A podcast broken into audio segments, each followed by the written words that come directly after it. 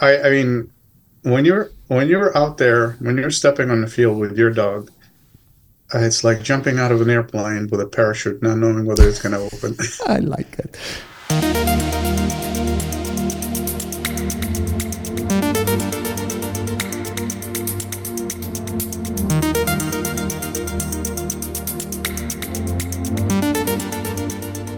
Hello, everybody. This is podcast number 36. Today, I have as a guest Vadim Plotsker.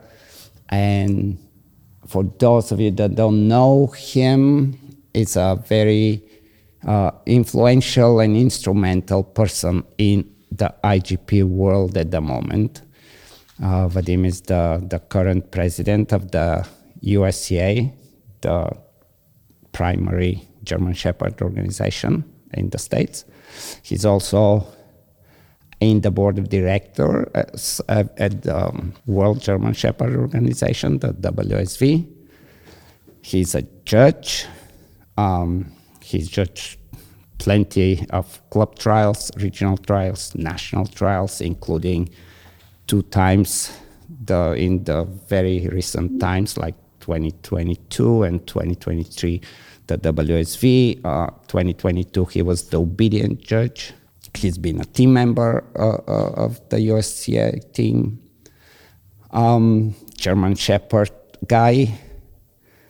And Vadim, welcome to Training Without Conflict podcast. Did I miss anything? I'm sure I have. No, I'm married with two kids, three dogs, four dogs.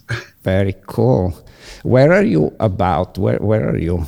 What I'm in New I'm in New Hampshire. New I am yeah, I am one hour north of Boston.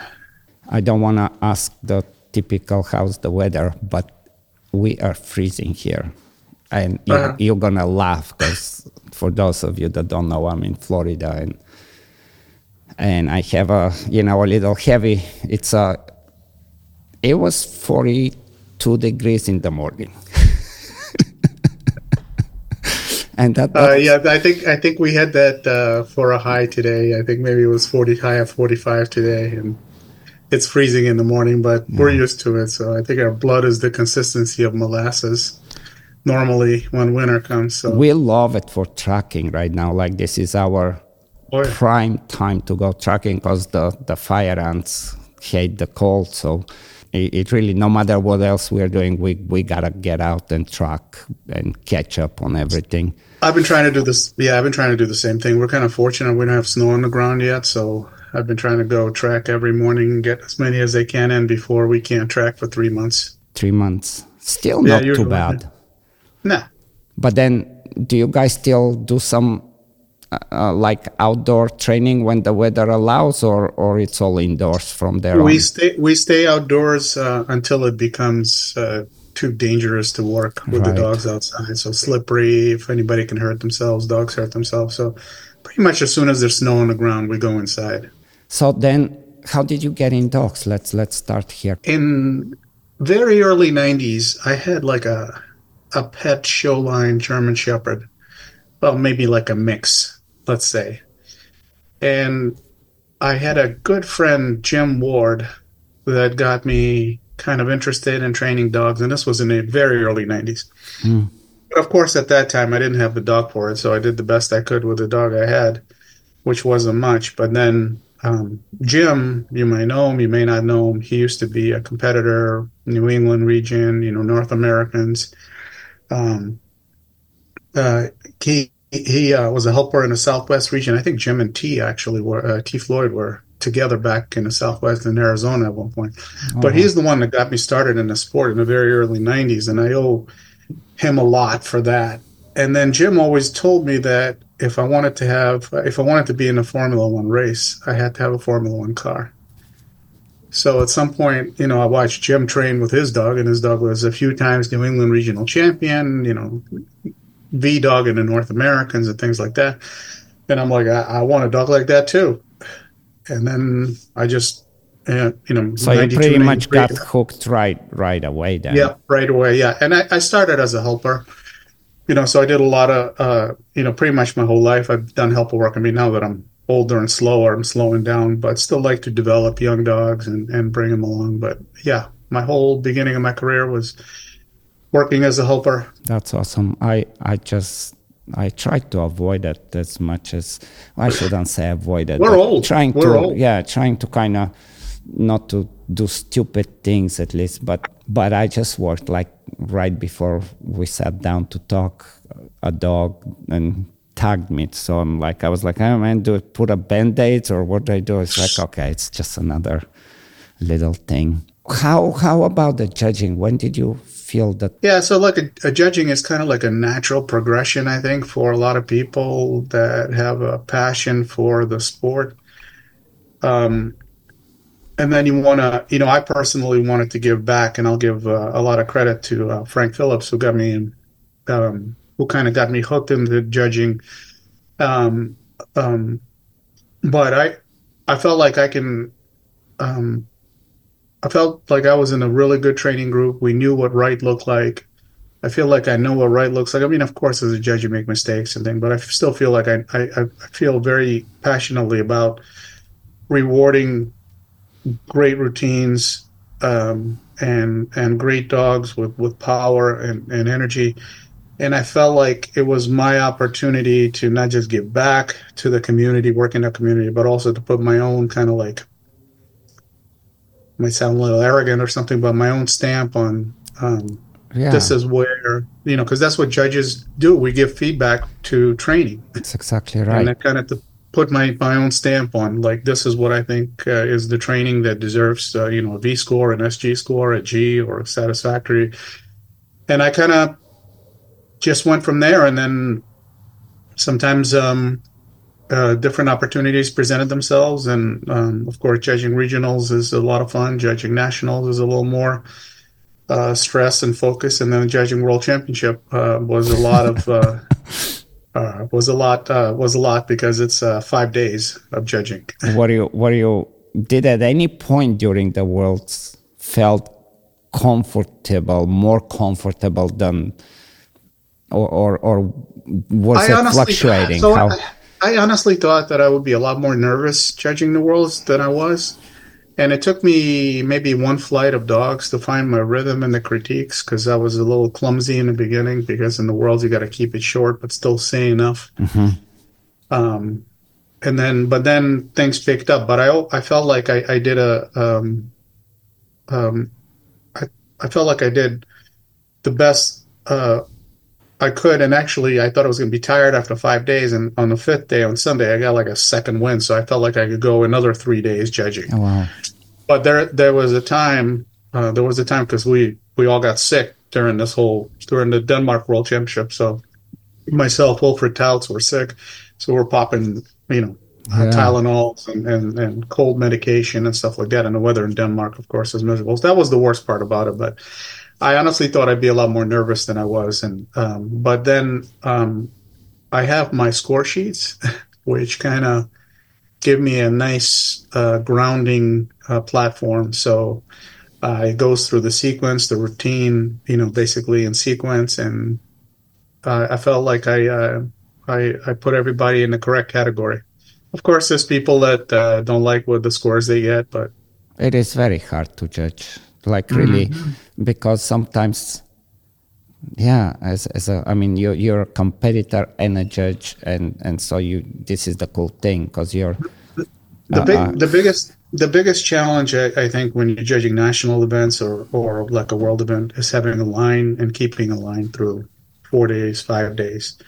So you know my line is usually you know you'll know when i give somebody when somebody earns a 91 or 92 or 93 that is everything else has to be better than you know to be in the Yeah. b category or less than but um that was uh you know keeping you know keeping a consistent line um that is the biggest challenge when you're judging a lot of dogs. In a club trial of course it's a lot easier. There's a lot more forgiveness in club trials.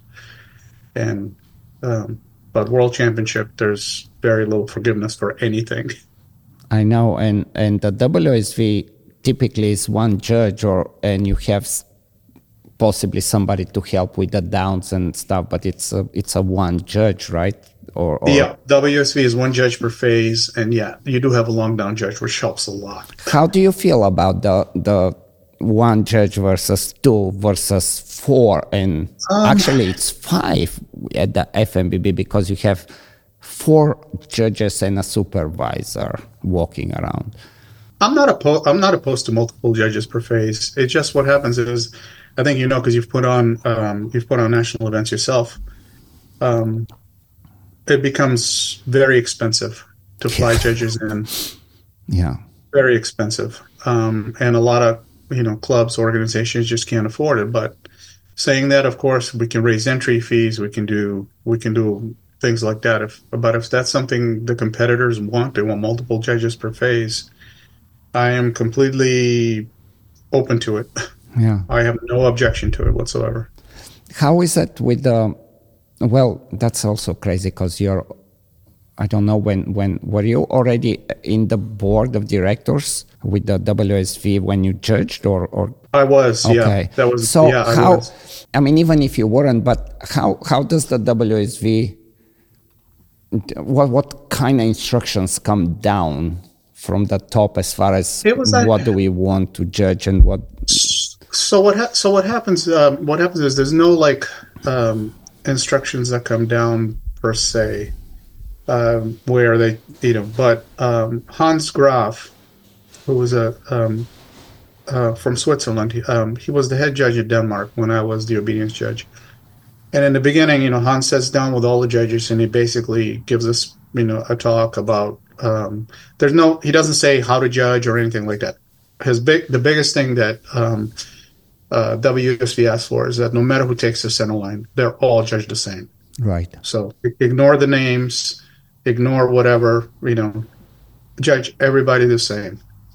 And that was the biggest thing, you know, just, you know, fair, fairness, uh, you know, sportsmanship, all of that. It wasn't, there was no like, uh, hey, we want you to kill pressure or, you know, we want you to, uh, do something. There's nothing like that, that that comes down. This is a, this is something that that gets captured at a different level, not in the actual event itself. In the actual sense. event, it's basically just, uh, you know, be consistent. No matter who takes the center line, don't care. You know, be fair. That type of stuff. So, a- and that question that's coming up, it's, I- I'm sure everybody that's IGP to some level involved will be interested, but I, I am interested as well because I'm not sure how it works. But how does the, like, like t- talk to me a little bit about the FCI rules and the WUSV rules and how and when they differ and why and, and what, how, how, how is the two? They're not different. There's no difference. Not at all. Nope, because Okay. seventy-five percent of WUSV members are FCI members. Okay, so if if um, uh, FCI decides, like their working commission decides to do something with the rules, change something, WUSV uh, uh, just kind of follows suit, right?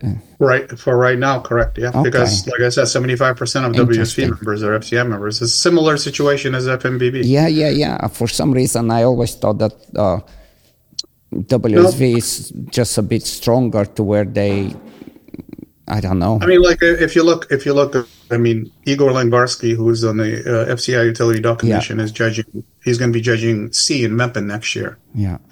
Um, Robert Marschlager uh, judged uh, Obedience the year before in the Universal Sieger. It's all you know, Clemente with Clemente Grosso. It's Right, all right. same. It's all same rules.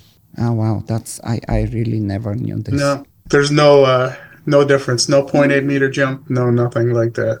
And as far as the um like our like the USCA rules versus AWDF rules and all that, that's also the same or or is there some It's they're very they're ninety nine percent the same. There's some variances in USCA that we have. You know, just like one variance, for example, is like um, um, we don't allow certain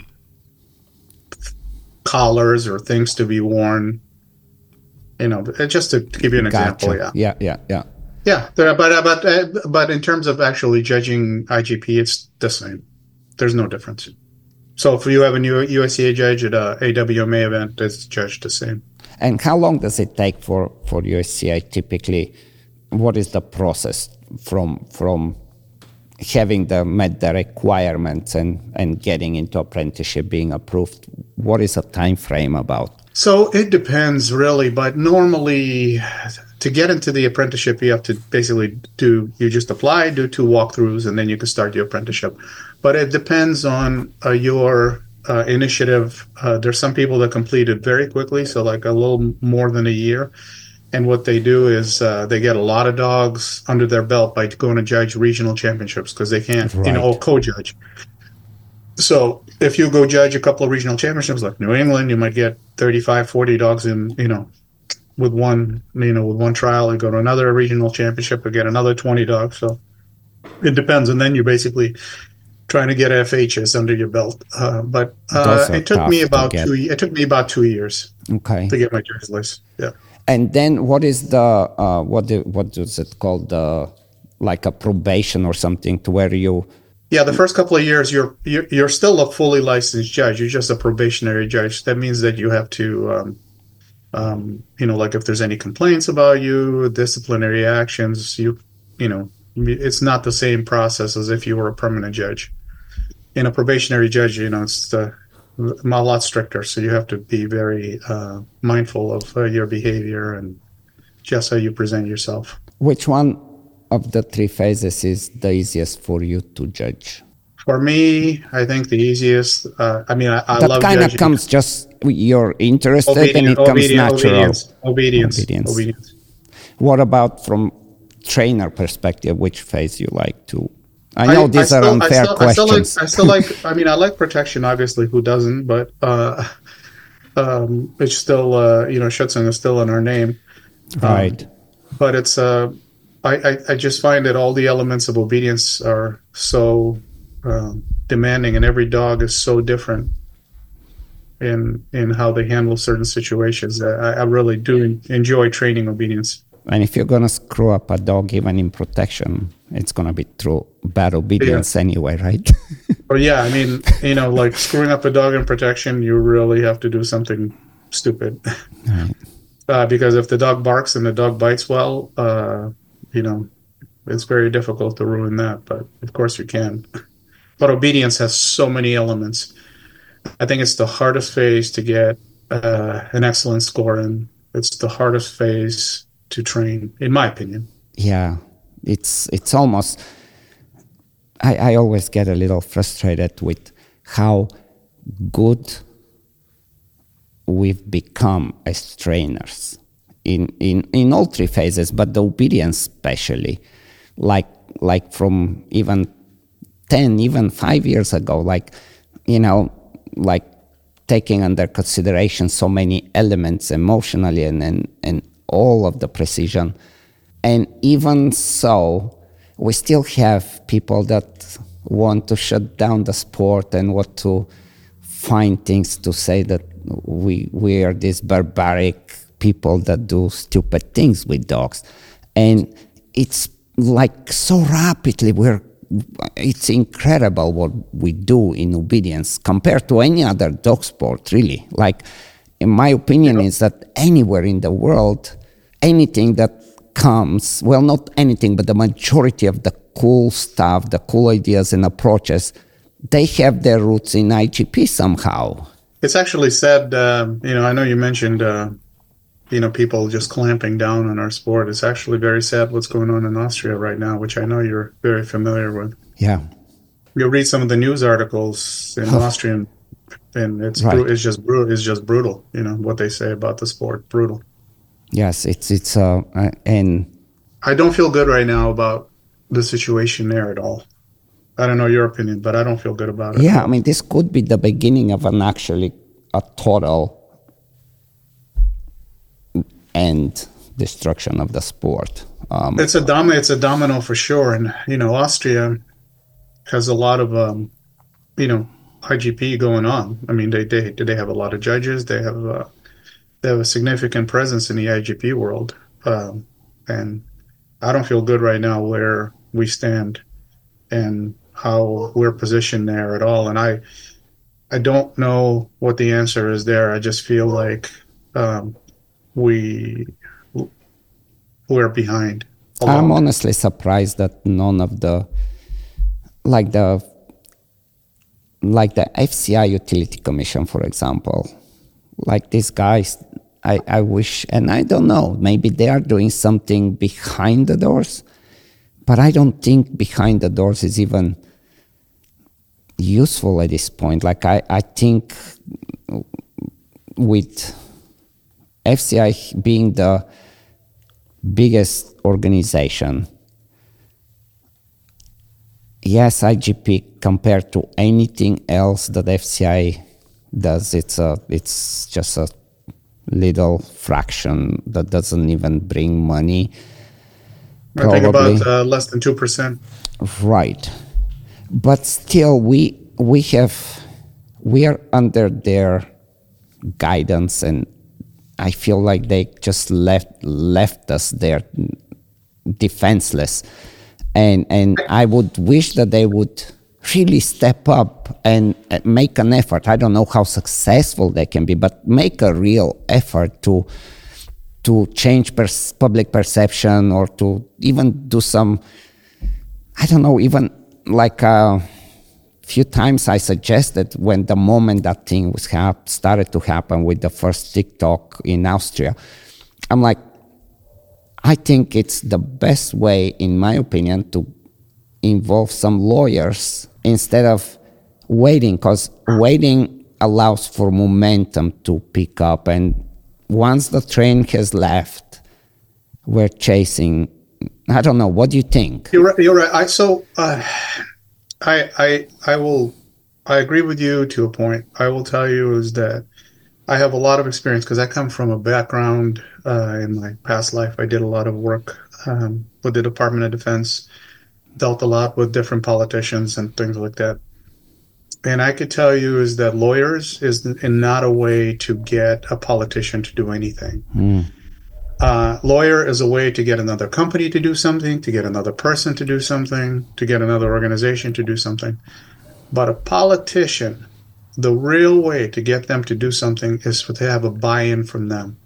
So what we're doing wrong, and probably we should be doing more of, is we should be politics is on the local level, of course, in a lot of municipalities, especially in our country. We should be doing is inviting politicians to our events, to our championships, letting them see kids trialing for God's sake. You know, we you know we promote youth handlers as much as we possibly can all the time, and just you know they can see how people love their dogs how we take care of their dogs you know they, they eat the best food they get the best vet care right. i mean these are you know a lot of these dogs are you know or again lack of a better analogy a formula one car so we give them that type of treatment you know of course um, um, but i really do think that this is where we all miss it um, in germany and austria all over the european union which is where the dominoes really will probably fall first is fighting with politicians is appropriate sometimes, but usually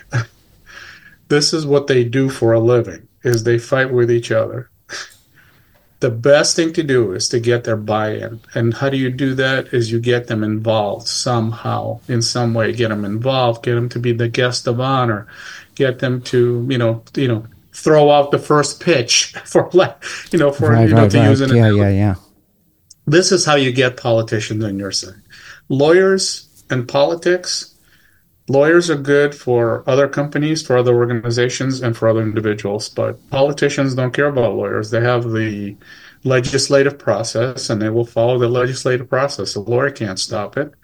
Yeah i guess i was when i'm thinking lawyers i wasn't thinking to to go after the the big name politicians, but the people that are like I'm talking right at the moment when where the fire is about to start, where there's just a little smoke, just I, certain I mean, people talking nonsense about.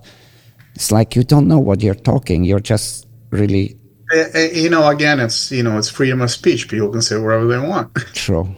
Um, you know, of course, you can't be libelous or you know, you know, whatever, use uh, offensive uh, language and things like that. But um, other than that, there's freedom of speech. You know, anybody can say their opinion. Somebody, you know, you read the latest Austrian article where a vet presented his opinion Yes. about, Yeah. which was, you know, I felt ridiculous, but it's his opinion. Yeah, no, at this point, like really, I don't. Uh, I, I wish there is something that can happen to get the table turned around, but It's it's it's the it's the court of public opinion in the EU, and um, the I, I think you know I have a lot of friends in Sweden. You know, I'm very good friends with Pierre, and Yeah. of course yeah, Natalie Finka, and, and there's a lot of great friends I have in Sweden, and I and I and I love going there because they have a whole different world, even though they're um, they're in Europe. You know, they came to this um, um, cataclysmic moment with IGP uh, well over a decade ago, and they almost lost that capability. But the military and the police stood up, and then after that, what happened was um, they actively actually put on they combine uh, demonstrations of dogs whether it's military dogs igp dogs or whatever dual purpose dogs that do both combine it with horse shows where there's a lot of people going to them you know or combine it with fairs. And they'll you know they'll like uh, uh they'll put a ring up. Well they'll do protection for people. And then you know a person can go in there with the dog and see how the dog behaves. You know the dog is obviously neutral to everybody except the helper. And then the dog is gripping and people applaud. And you know there's somebody narrating the whole thing. And you know they, they do these demonstrations at fairs at horse shows and things like that. And and this is how you you know this is how public opinion over time um you know change you know kind of you know because right now if you just said oh these people are stressing dogs out uh and you know you know dogs are biting other people and you know this is all they have to go by and they've never seen they've never seen they've only read the words and the descriptions um you know that's all they'll have to go by but that's where i give sweden a lot of credit is uh, yeah. that I they, think they they're also fortunate to have, and I'm sure Pierre is not the only one, but but have people that are very instrumental in both worlds, the the military and- and, and- the sport, and that really makes it makes sense and difference. And Germany does too, and so does Austria. Yeah, we have, true. you know, we know we know people that are both in the military, uh, you know, uh, or or police world, and also do uh, IGP dog sport or other dog sports uh, activities. And I can't tell you when the last time I saw a demonstration of uh, protection work, Right. you know, of sta- stable dogs at a at a at a fair, a city fair or something like that. You know, big crowds. You know, w- we shouldn't hide it. We should promote it and educate people on it. Because if we leave it up to the newspapers and the, and the politicians, we're going to just lose. That's that's my that's my ten cents. No, yeah, no, I, I appreciate it, and I'm sure, I mean, I'm sure people are curious to hear your opinion on this. But yeah, I mean everything from you know here, you know, uh, Mr. Uh, um, whatever uh, congressperson, you know, the German equivalent of that minister, you know, throw out the first pitch, you know, type of thing. yeah, this is uh, like you know how since we both started in in in the country here, like early 90s and stuff, and and I mean USCA used to have the coolest thing with the what was it called with the police the double I can't Oh, the yeah, it was. Um, um, I It don't was know police the- it was poli- yeah, it was poli- including including even uh, uh, police teams coming from Germany. It was so I forgot the acronym. Um, WPO, I want to say, but I have no idea. It's something. Um, G- GPO, I think. Uh, I know somebody like Kevin Uh, Sheldon what- what now was what gonna kill us.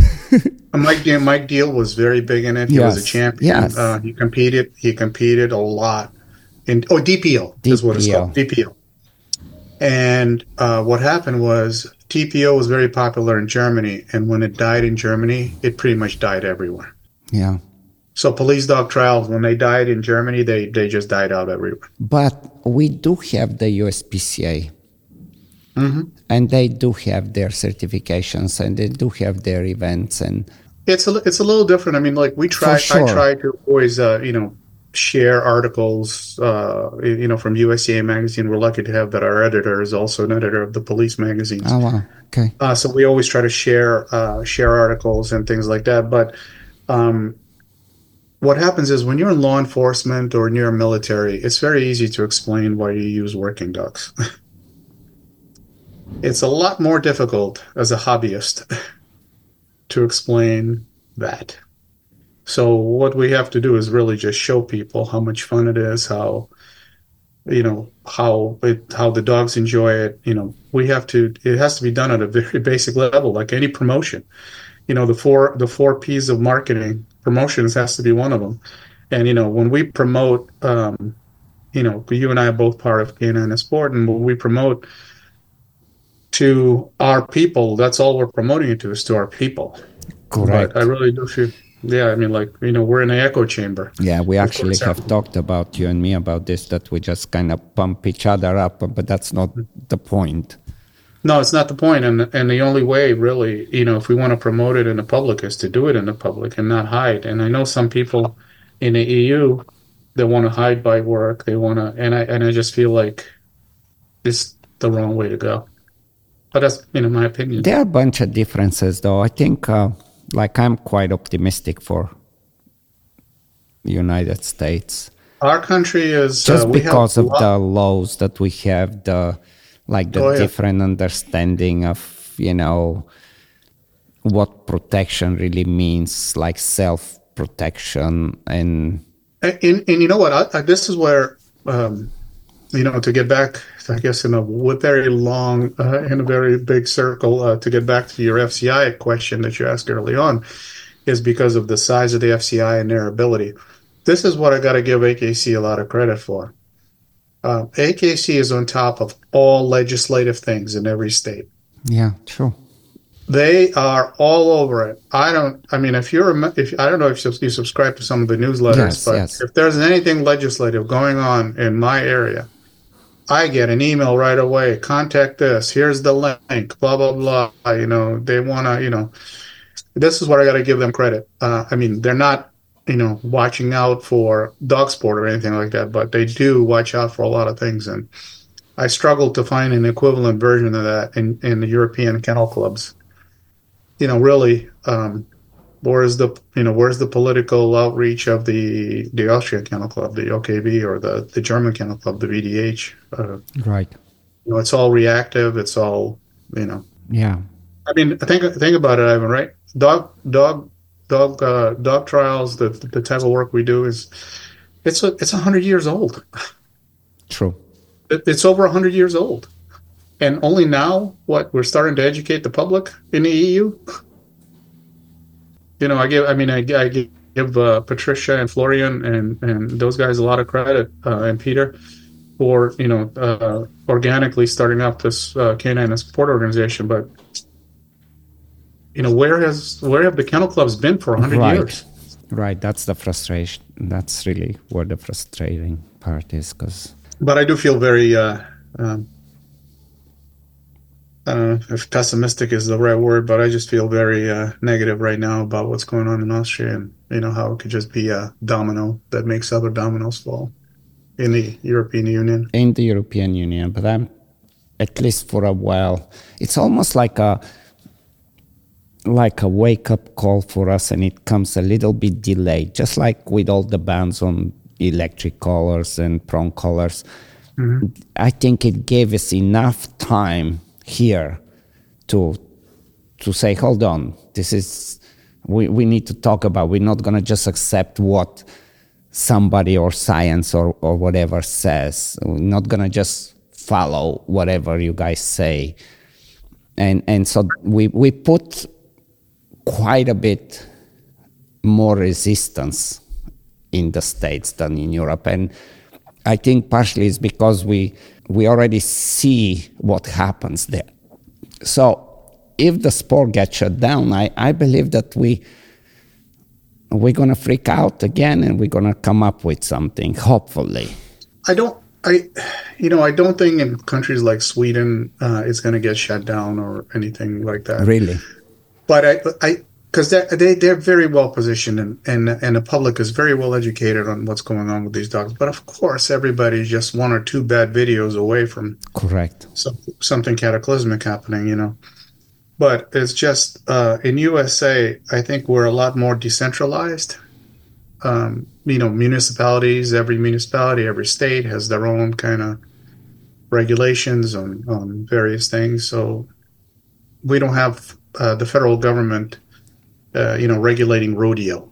How is it about the rules of FCI when when the like if the rules continue to well, I, I, I honestly don't see what more can change, but but if they keep changing, will there be a time where the Americans here we, we can say, okay, we we just gonna do our thing from that point on. Like how do you feel about this? because you're you're in, in in both worlds. I mean, you're you're in the board. I think I think that you know at some at some point. I mean, like we're. I think you and I are both aware. You know, we face that point when uh, people try to remove the uh, stick pressure, yes. you know, stick from the routine, and I, you know, I understand the rationale. You know, the you know Pierre and I talk about this all the time. You know, you just you know people say you can't explain to a person you know, a mom and a kid, why we're hitting a dog with a stick. Okay, I get it. Uh, but then you also can. you can also demonstrate it like, you know, people do, and, you know, but, you know, that the stick doesn't really hurt the dog and it's a pressure, you know, blah, blah, blah. But I've, to, to get back to your question, is I already get a lot of pushback inside the organization from people that have been in the sport for a long time that uh, on this very topic um, of basically the rules becoming easier, they're no longer significant. We're not testing the dogs anymore. Um, you know, I don't think we're there yet. Um, I understand what the FCI is doing with the IGP1 routine. They're trying to make it easier for more people to pass, get more people involved. I mean, I don't necessarily agree with the changes, but um, some of them anyway. I mean, some of them are, I think, making more difficult. Like IGP one routine, I think in protection is be, is more difficult. Obedience it's almost easier. Side side tracking from the the goal you're chasing, mm-hmm. like like training things that are just irrelevant eventually, right? I mean, there, there's some things that are relevant that are easier, and I, you know, I feel like especially because of all the jumping problems we have, in the, you know, with our dogs. Um, you know, making the jump shorter um, is certainly not um, helpful. In if we're going to say, okay, well, this is part of our breed selection. So actually, in at USCA, uh, in our breed surveys, we've implemented a jump test. It's voluntary oh, wow. right now.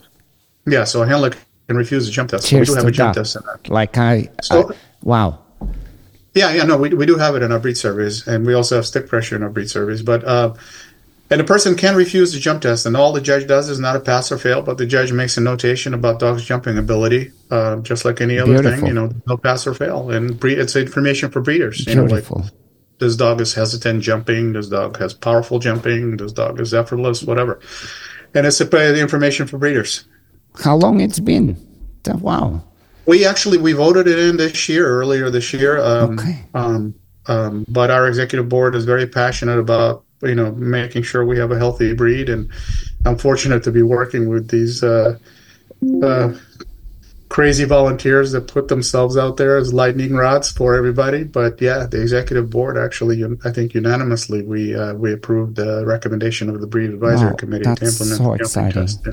that's so exciting I mean, I. So yeah, we do deviate. We do deviate, Ivan, sometimes. But you know what? If you want to have internationally recognized titles, which is the battle we, you know, you know, how do you maintain that? You know, and offer that to your members because people want internationally recognized titles. And if you know, if you and I start uh, deviating too much from the IGP program, that's uh, Universal FCI program or whatever, then it's a question. You know, are we still doing IGP and people people accept the title? I wish FCI will. that the utility commission will give us just a little more freedom because they understand that we we can like like in my dream world i i wish that they say you know what do do your IGP program as it was, but you have to pass uh, IGP by the FCI rules. You have to have that title in order to come and compete at the World Championships. So, for example, like we can have a national championship by different, well, not that different, but still like some older version of IGP rules. But as long as the dog have passed the current program, have a title, then they go and compete. And I the big the biggest thing is always the progression. Where do you recognize or start the progression? You know, so if you have, let's say, some kind of a hybrid IGP tough version uh, as IGP one, can you go for a FCI version of an IGP two? Mm. You know, this is where you know, or do you have to repeat it? You know, uh, so this is where a lot of the logistics stuff, and in the German Shepherd world, in the WUSV world, this is even more complicated because IGP is a breeding title, right? Uh, um, that um, is accepted throughout the world of the German Shepherds throughout WUSV. So, of course, inside the United States, we can have our own things and allow breeding, and we have the AKC where you can basically breed untitled dogs yes. if you want. You know, no microchip, no hips, no elbows. I can, can breed I can breed that drink. I can you, register it tomorrow. You can you can breed dead dogs in the United States. Yes.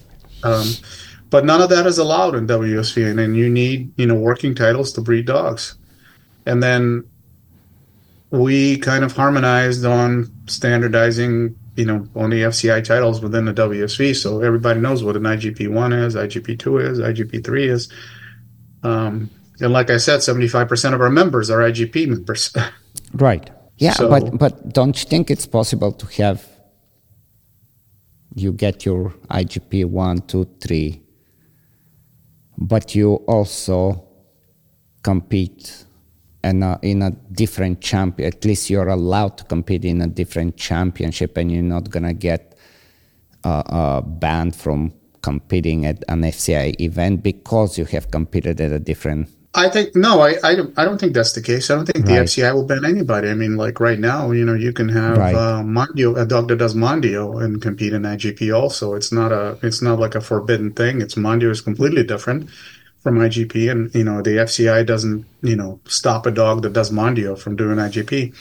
I mean, you know, this was kind of a um, the best we could do at the time.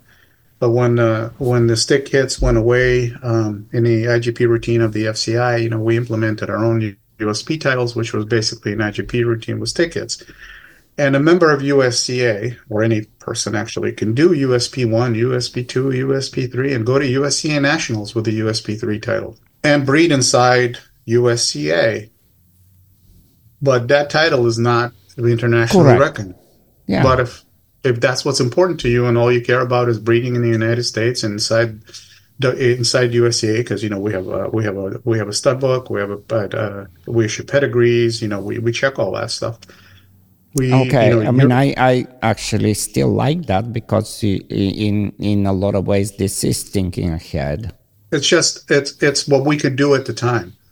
And right. I know there are some people that are very pure, you know, purists. That's just like you know, screw everything, screw WUSV, screw the SV, yeah, no, know, screw that, the FCI, and just go to. And I'm like, that's suicidal. Yeah, that's you know? not. That's really, and that's not like that. Never crosses my mind. Actually, I, no, I, just... I, I mean, like for us, you know, the best, the best thing for us is a strong FCI utility commission it, you know, for us, from my perspective, a strong SV is, you know, what's best for WUSV. Also, you know, I don't want to see the SV, you know, under some kind of government attack for IGP or anything like that. I want, I want to see because Ivan, what you know, I, will tell you the, the reality is, and my numbers might be a little off, but they're not far off. Seventy percent of all dog sport, IGP specifically, is in Germany. Really, still pretty close, yeah. How how are we pretty. doing in this I mean, we have something like uh, you know USCA is like 200 trials. You, you know, guys, how how many members are you? I mean, it's, you're We so we have a rolling membership, and at any one time, it can go down to like three thousand seven hundred, or go up to four thousand five hundred, or upwards. Because every day somebody's renewing or somebody's not Right. renewing. Yeah, we don't that's have me. like Like I, I never know when I'm a member. You know how I find if I'm a member when I try to log in on the website and I'm like, oops. yeah, that's and then people renew and things Yeah. like that. Now, now we're kind of getting a little better as uh, you know from a business perspective. We're actually have, you know, with our database of membership, we have uh, you know automatic emails going in. Go stuff, stuff. Just now we're starting to go out with reminders to renew and just to get better about it as an organization. But yeah, at any one time, it goes up and down, and it can vary by hundreds. You know, in, in one month. but you're still by far the biggest club in So the I don't really, I, I, I don't know how big some of the other organizations are, but I think we are still,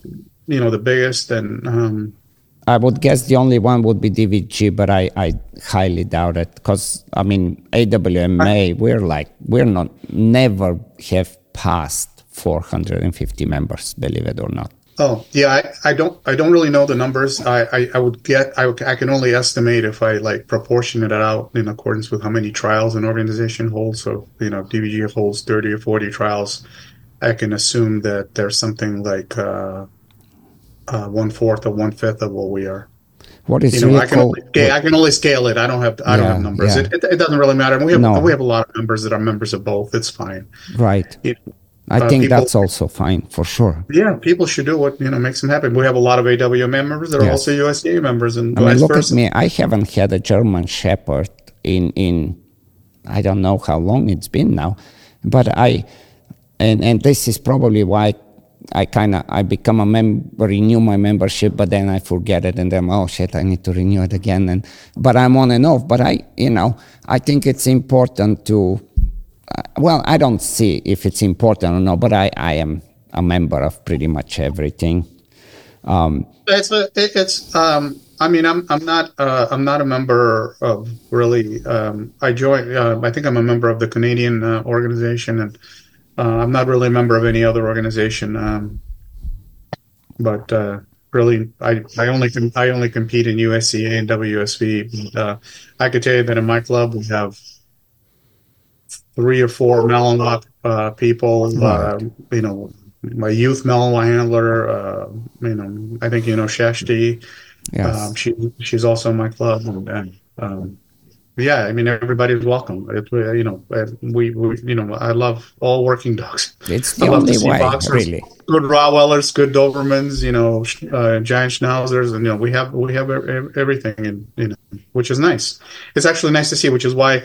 At WDC, I love I love that trial, even though we don't have a qualification requirement. So sometimes you might get like a a dog that shouldn't be there, you know. But Right. uh, it, you know, I still love to see all the breeds come out and you know and, and compete uh, together. Yeah, it, I mean, USCA, man, it's it's just this tradition of the ability to put bunch of big trials in the same year, like big entry trials, you know. Still- it's it's always like impressive. It's always impressive.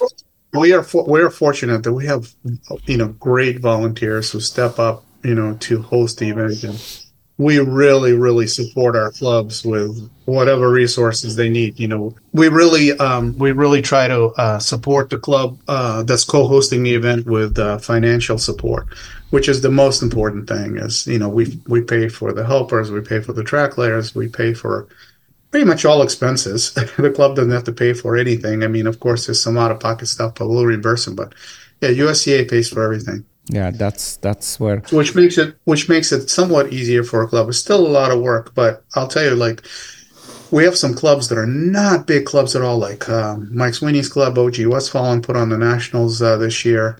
Um, you know, they they don't have a lot of members. Um, uh, we have uh, Jim Alloway's club, who's put on W, uh, uh, you know, Mid Ohio, who's put on WDC several times. They're a very small club, also. Um, it's just very nice. Uh, you know, um, we, they do a very nice job with just overall management, and then USCA, of course, comes in and helps with the expenses, cover the expenses. But How how is it the membership? Do you know, like as far as uh, age brackets? Like, are, are there any young people coming Uh, in? we don't. We, we do. We do have a lot, quite a bit of young people, but we don't really like keep the demographic. It's really not appropriate to ask people their Right, age right. when they join.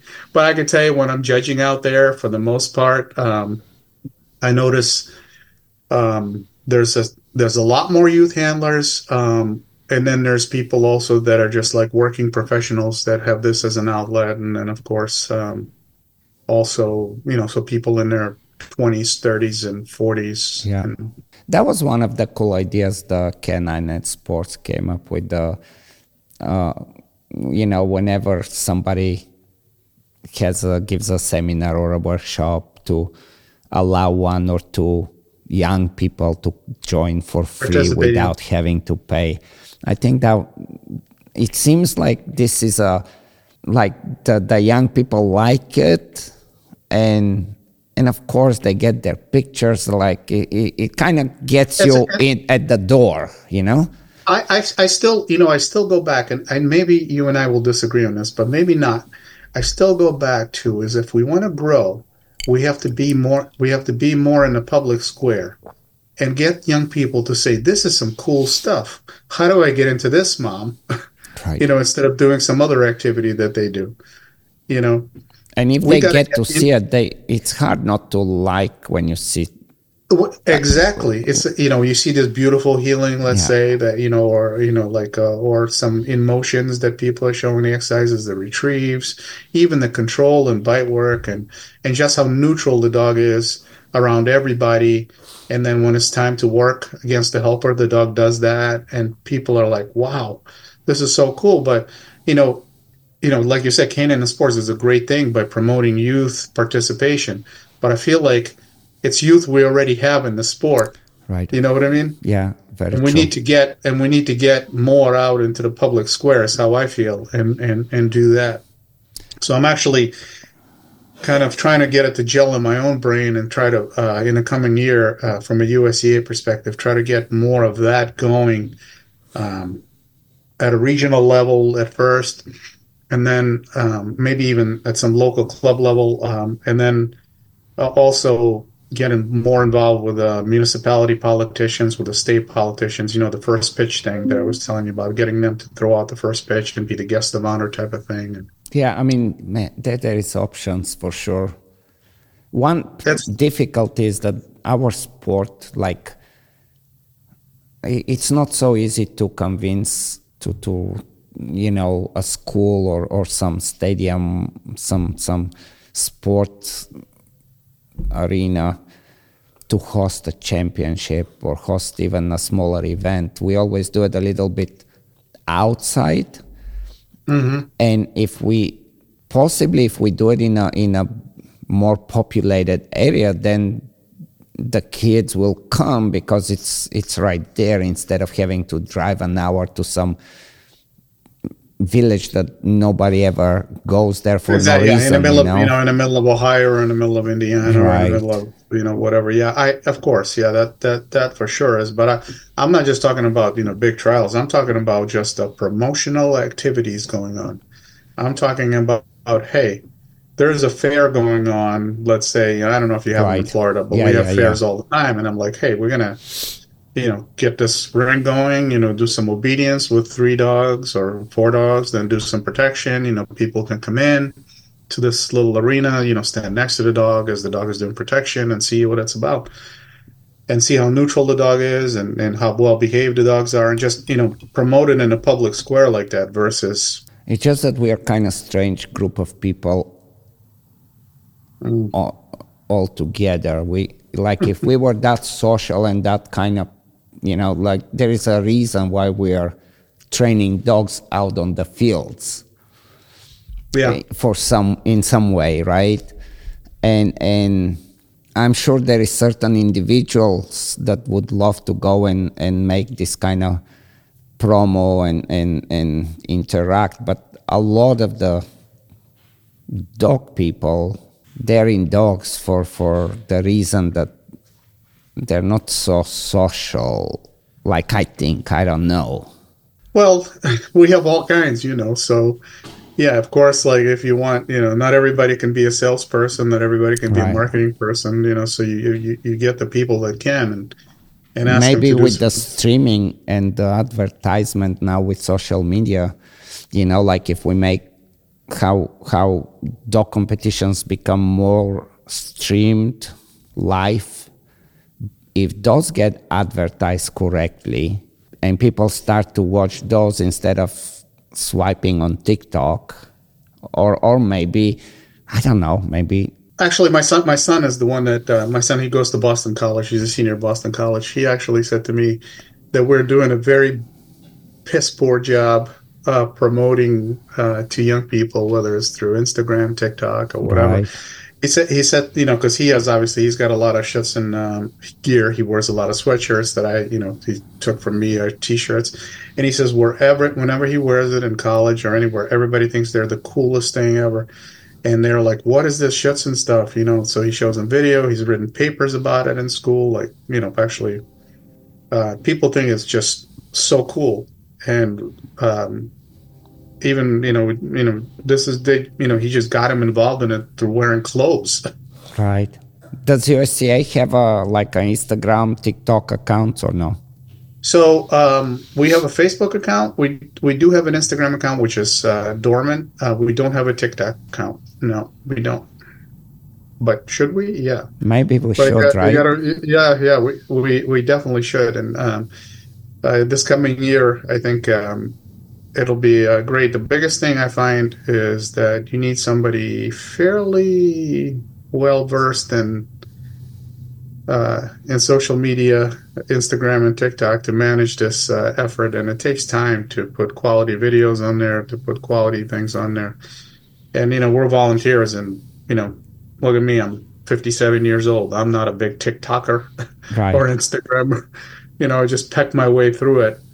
But yeah, if we had, uh, uh, you know, I have to find some volunteers that will be that you know we can trust, and we that will be very active. That they will take this very seriously, almost as a full time job, is to put content up there and to uh, to get people to to engage. But we don't do a good job with that. Nobody does. No dog sport organization. No, I don't. I don't know if you can find you know any good breed club that does it either. There is I- like in the last couple of years or so, there is individual people for their individual marketing that are in the sport that are doing really well with it, which is, you know, as a byproduct, it's still a, a promotion and advertisement to, to what we do. Um, but yeah, Yes, if the I- clubs are doing that, that that could be We. I mean, we really we're not doing a good job. Nobody's doing a good job promoting the sport uh, worldwide in in a, in a way like that. Really, I you know it, it dawned on me, you know, probably late just because I'm old. Or, um, uh, one of the youth members in my club, she's a she's a dog trainer. You know, like a uh, also you know trains pet dogs and things like that, and she loves dog tricks. She teaches dogs dog tricks. She has a German Shepherd that she works with, and she has a Mally, uh, two Mallies that she works with in IGP. One puppy she's starting, but she told me that she has like 1.2 followers on 1.2 million followers on TikTok or something like that. I'm like, that's insane. Yeah. Yeah. From you know, posting like dog tricks and things like that.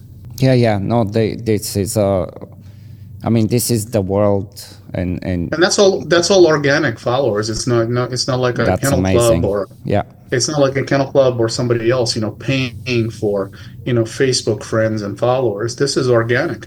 You know, it's it's like a you know a million followers on TikTok from dog, dog tricks. yeah. Wow. Wow. We don't do a good job promotion, Ivan. We don't, and I think I think the the attitude, what I could see in in Europe, and I think you kind of get the same sense, is that we're hiding IGP and not really exhibiting it. I think people are afraid to show dog teeth, dogs doing long long bites, dogs doing stuff like that. Well, in Europe, it's. I mean, we know it's there in a, such a difficult place. It's a Very like you.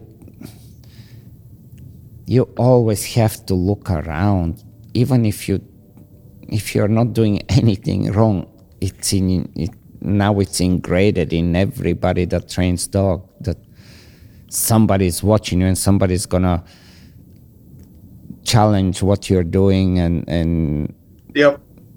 this is this is this is a huge problem um, and and for them i i don't see how they can come out of that like it's I, difficult. I it's a know. difficult. It's a difficult situation, but I th- I think that um, hiding um, hiding the sport. I guess I'm not talking about training. I'm talking about putting on exhibitions in a town square. You right know, you right know, right You know, you know, like. You know, I'm, I'm talking about things like Knut Fuchs does. You know, with his, uh, you know, he does a good job. I think promoting. Um, yes uh, you know, uh, training and, and things like that. You know, just you know these um, these very nice images of dog sport.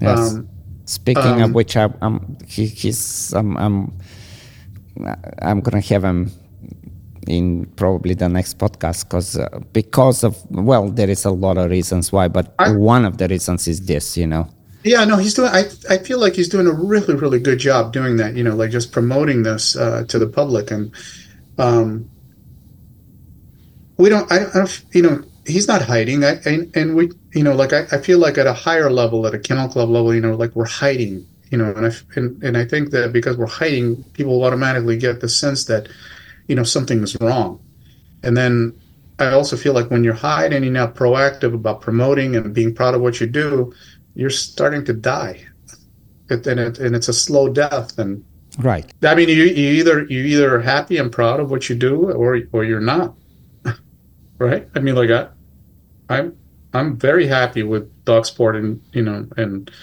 and I I love to show off my dog, and I love to see dogs working, and you know, I love to see you know.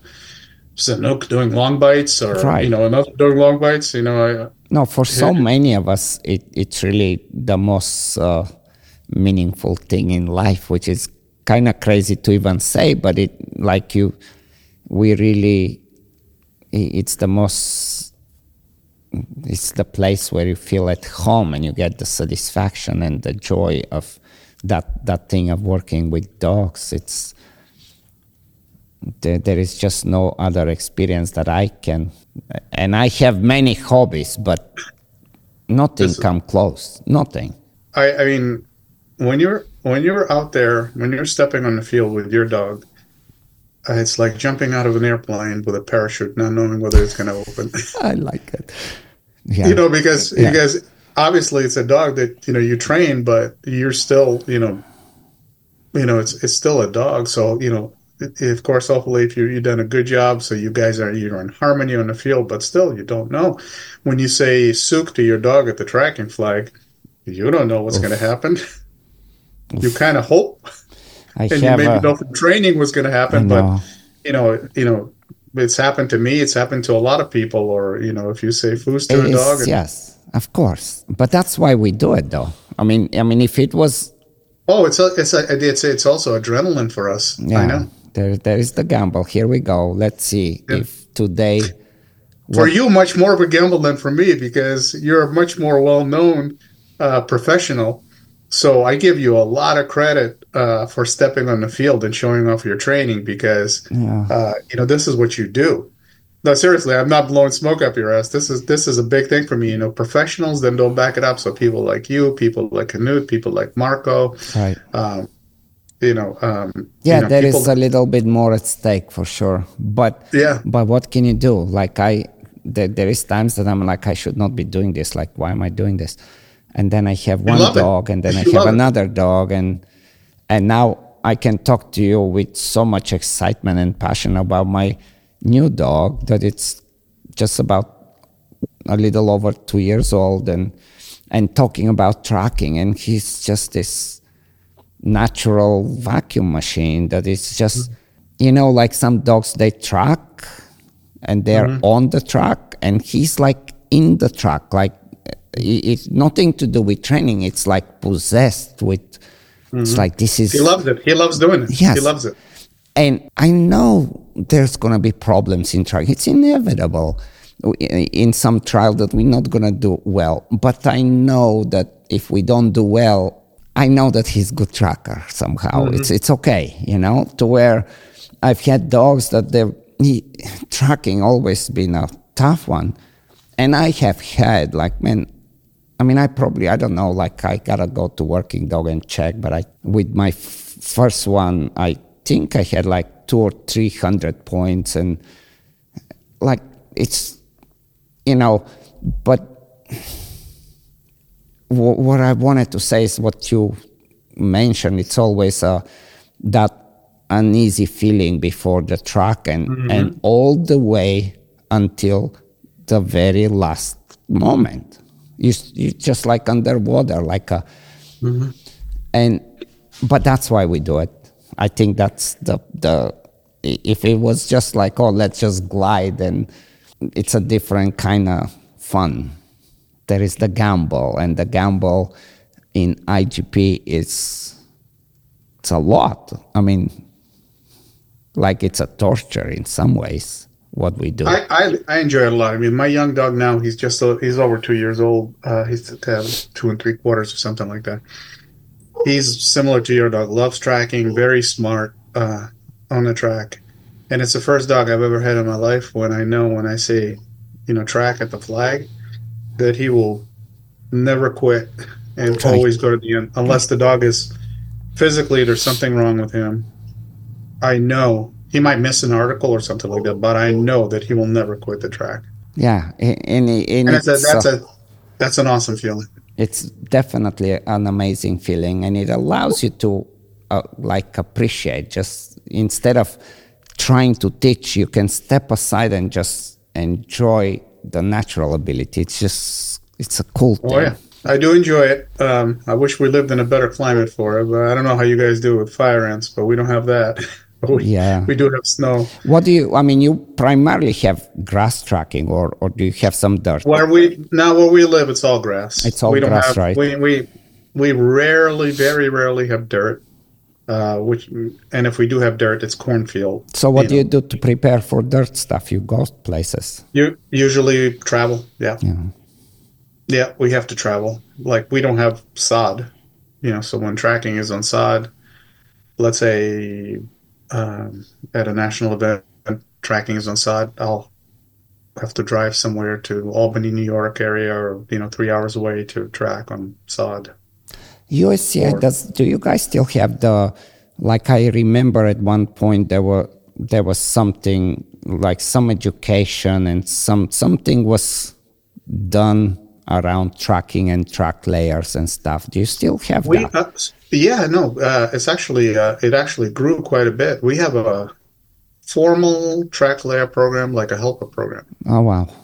It's run by Mark Chaffin and a few other uh, uh, guys like Tim Reber, and um, it's a it, you can actually download the track layer program. You know, as a PDF file. You know, track layers get books like helpers get books. They get classification. We do you know we do Oh, track, wow. layer, track layer seminars. No, no, we do, we do. Yeah, we have a track layer program. Yeah. It became official a couple of years ago. Do you um, know of other clubs like anywhere in the world that have it? I, I'm not aware of it. No, right? And it's a really it, it is an important thing because I, I, I mean, we think so, which is why we have a program. Right. We have a lot of people that are passionate about it, and you know, we we have a lot of people with track layer uh, scorebooks, uh, you know, that are uh, you know proud to lay tracks at trials and have them recorded in their track layer books, and we classify track layers also. You know, we have a, a wow. really good national track layers that, that that come off for national events and lay tracks, and you know, it it's an art. Yes. It actually. Yes, and it, at least So make sure every track is consistent. You know, correct. It, at least one piece of the puzzle of tracking in a trial has a little bit of consistency, which is a, the competitors appreciate that. I, they do, and I mean, you know, it's still because you compete a lot yourself. You know, some of it is the luck of the draw. You know, It somebody might get cra- crazy windy rain, and another person might get you know beautiful, cool day with no wind at all. Let's go back to your judging. When you like you've Yeah. kind of judged now quite a bit. How often do you see like the the old like I don't even know how to say it, but like like the old school type of training that shows up to where the the dogs are clearly they would rather not be doing this. Let's put it that so way. uh, I I see it still quite a bit, but not necessarily because of old school training. Hmm. It's because of the quality of the dog. Some dogs just don't have it in them to um, to be this uh, uh, flashy, uh, energetic, or dominant animal. I mean, um, it's few dogs that we're talking about that have you know qualities that like that. But for the most part, the training has come along very well. You know, everybody with access, whether it's to social media, YouTube, blah blah blah, and just information from people like yourself and and and and you know they they've come along. So, but what I find is when I see dogs like that, and it, it still pretty much happens at every trial.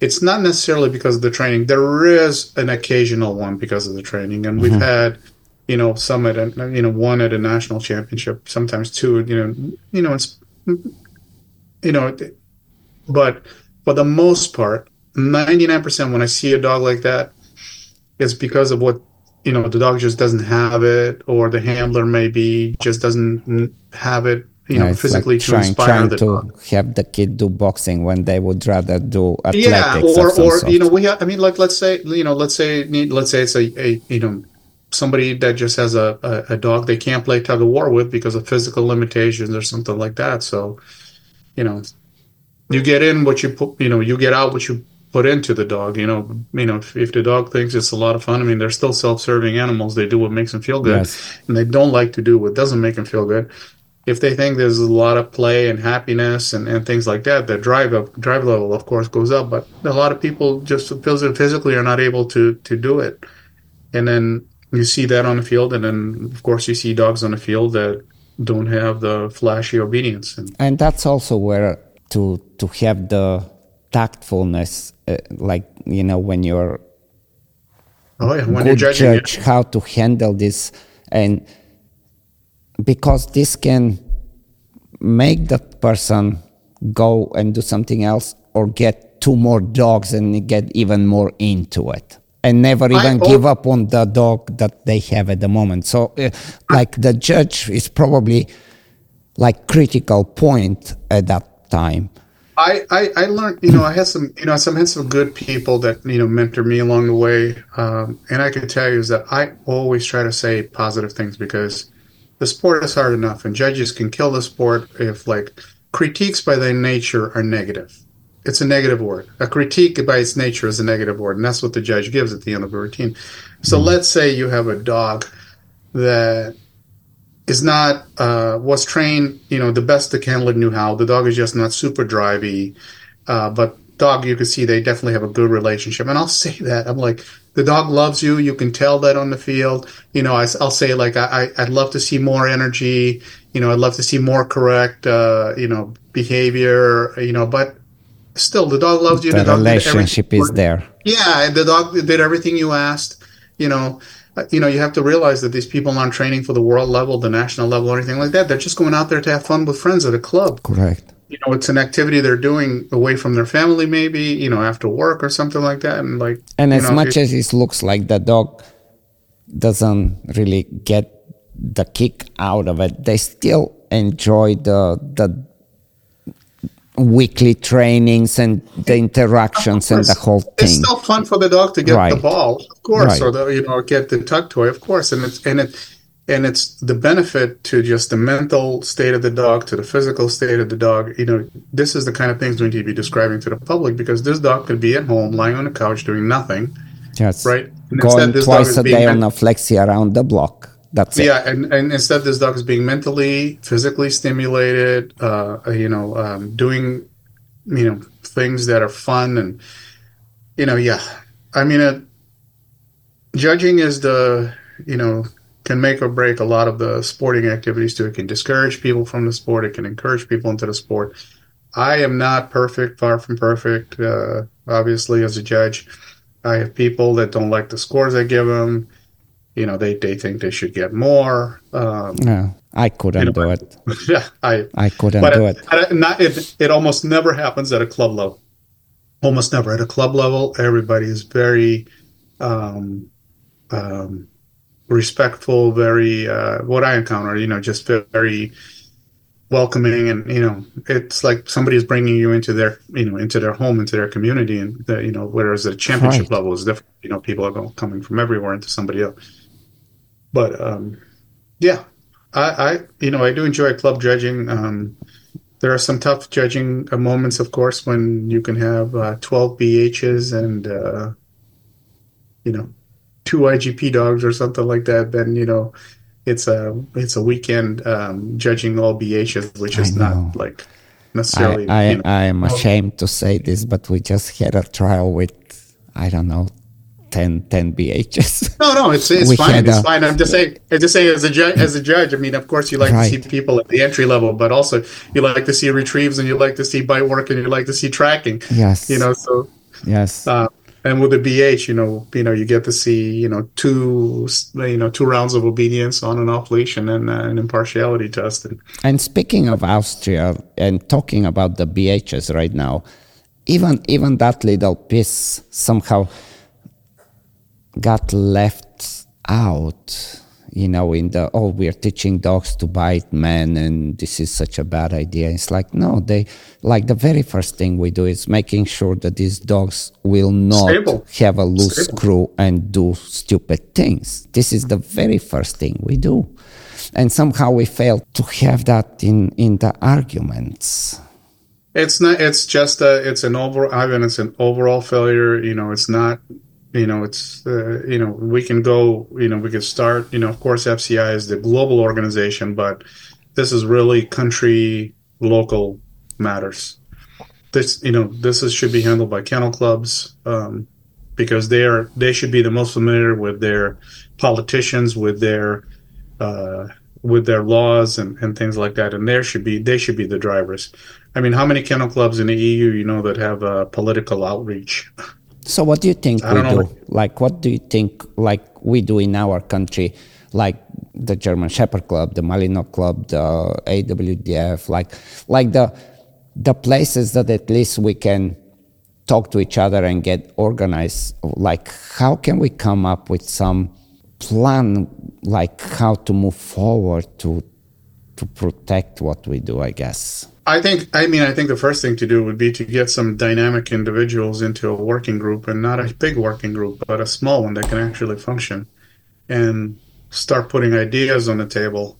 And I'm talking about people with, um, w- from various backgrounds, business experience, you know, uh, some experience in dealing with politicians or whatever, you know, obviously training experience and, um, and, and we need to do that and we need to be proactive about it.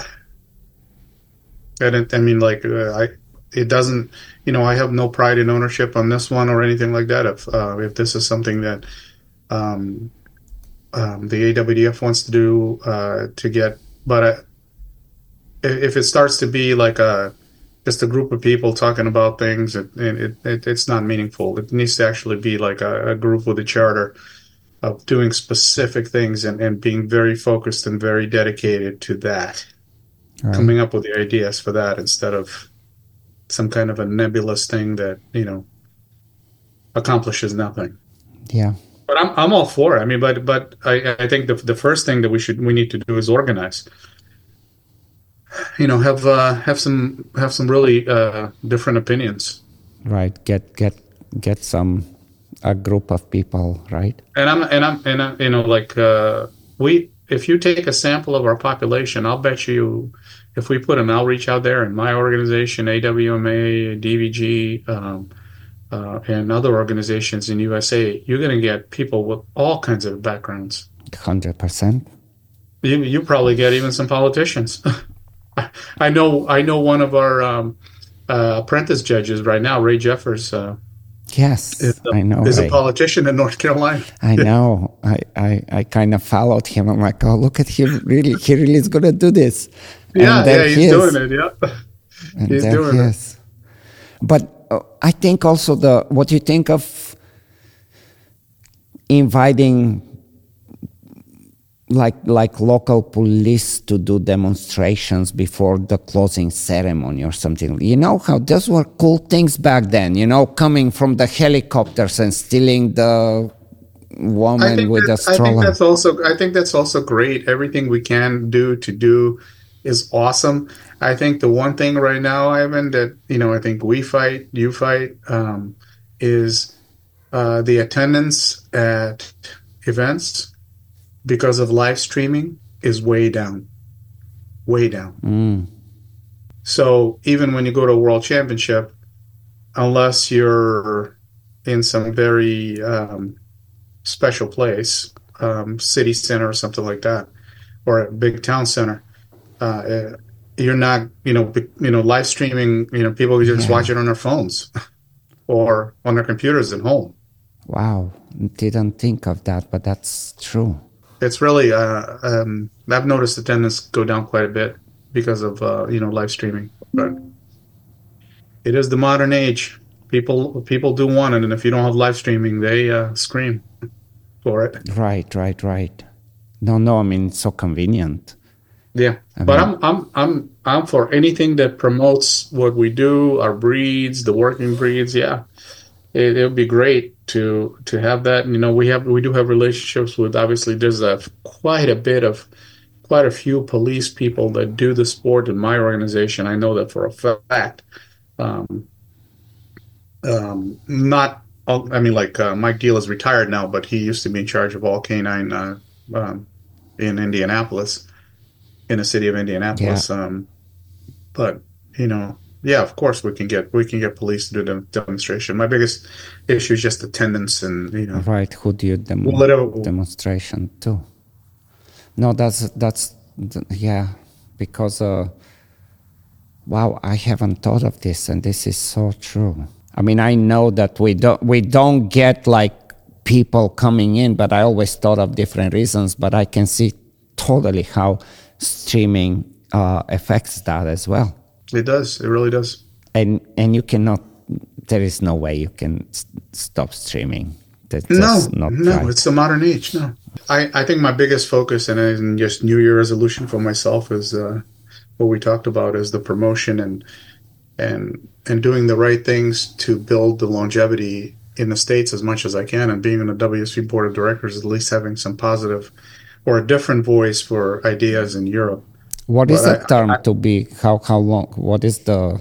Three three years uh, normally. I'm in my second year, and then you know you can run for re-election Yeah. or not. How do you like being in in in that high of a position? Um, it's um, it's a lot. Um, it's so being a president of USCA is pretty challenging. For sure.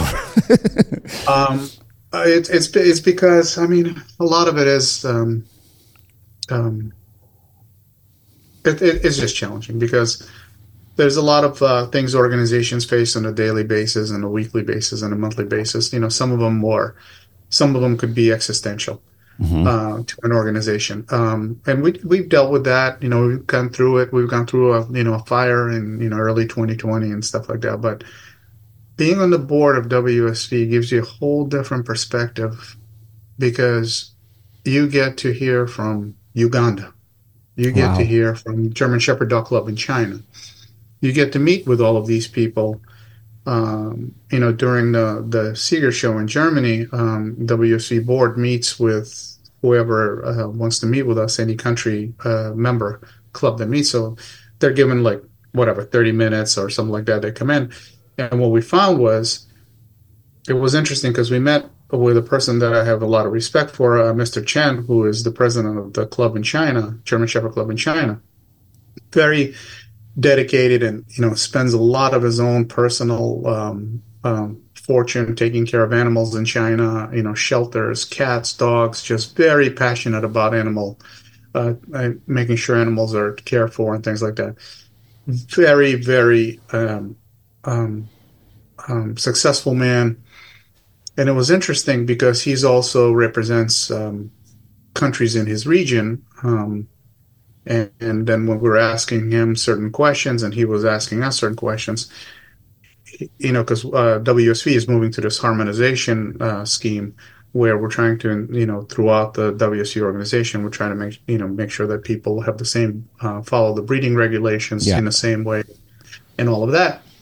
And we asked, um, you know, Mr. Chen, you know, how, you know, how they were doing in, uh, you know, in Asia Pacific. And, you know, it was interesting. His answer was like, well, we're just trying to survive. we're not looking at some of these higher, you know, things. We're just trying to survive.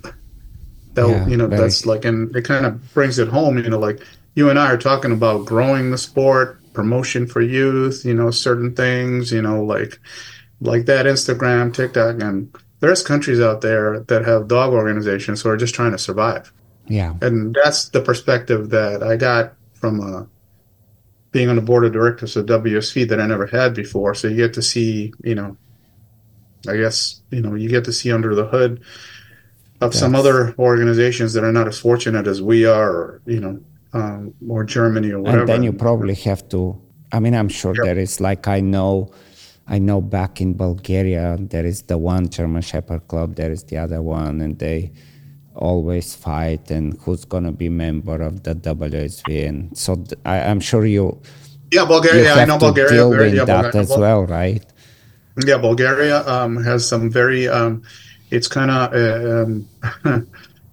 it was a. It's a strange situation right now, but I actually think that they're working together to. Uh, um, uh, to to make uh, to do the best thing for the German Shepherd, and yeah. that's kind of we met with uh, with two of them, um, um, and they really are trying to reconcile and, and put aside their differences for the breed because it will just it was it's uh, um, but as you said it's it's, not, it's the not the, the fighting the fighting is not good. I mean sometimes you know you do have the the feuds and of course you know we're guilty of it too. In usa you know we feuded and you know we've uh, hopefully you know are in a better way now for everybody but that's um it has to come to an end but uh, as you know you know sometimes organizations are also reflections of the people that are uh, in them and that are in power in certain positions and some people are just hard to get along with. Yeah yeah. And some and they, they don't they don't work with you. They don't they you know it's almost like a they just want to see the world burn. You know to, to borrow a line from batman you know some people just want to see the world burn. Um but i i, I mean like it's it's the the the people that there, there is like a certain type that want to get to a position. Like it, it's not it's not the the passion of about dogs or sport. It's this growth of me becoming uh in some, Yeah, some status- some status thing, yes, and then- like it, Yeah. and it, it and it's so obvious but then we have the other people that are like well i just want to train my dog i don't want to be a president i don't want to be in a committee to help i just want to train my dog That's um that's a 97 8 9% of the population I think. And then there's the 1% that uh, but sometimes sometimes uh, that uh, one person can be uh, very dangerous to an organization. It Right. can be. We try we try you know I mean it's it's always you you know you hope an organization is kind of like a self-policing body too that they can they can manage to deal with that but sometimes it's not possible but um we are uh, we are um, um, I don't know how how it evolved into this, and I guess I came into it late. You know, I've been president for a few years, but um, and How- vice how president did they before that. But how but how all of this you know animosity uh, started between people specifically. I'm not even talking about organizations. I think I have a good handle on the history of that. But between people, how right you know. But then what happens is when people, those some of those people become uh, more powerful and they become, uh, you know, um, in charge of something, and then they carry that animosity and that chip with them.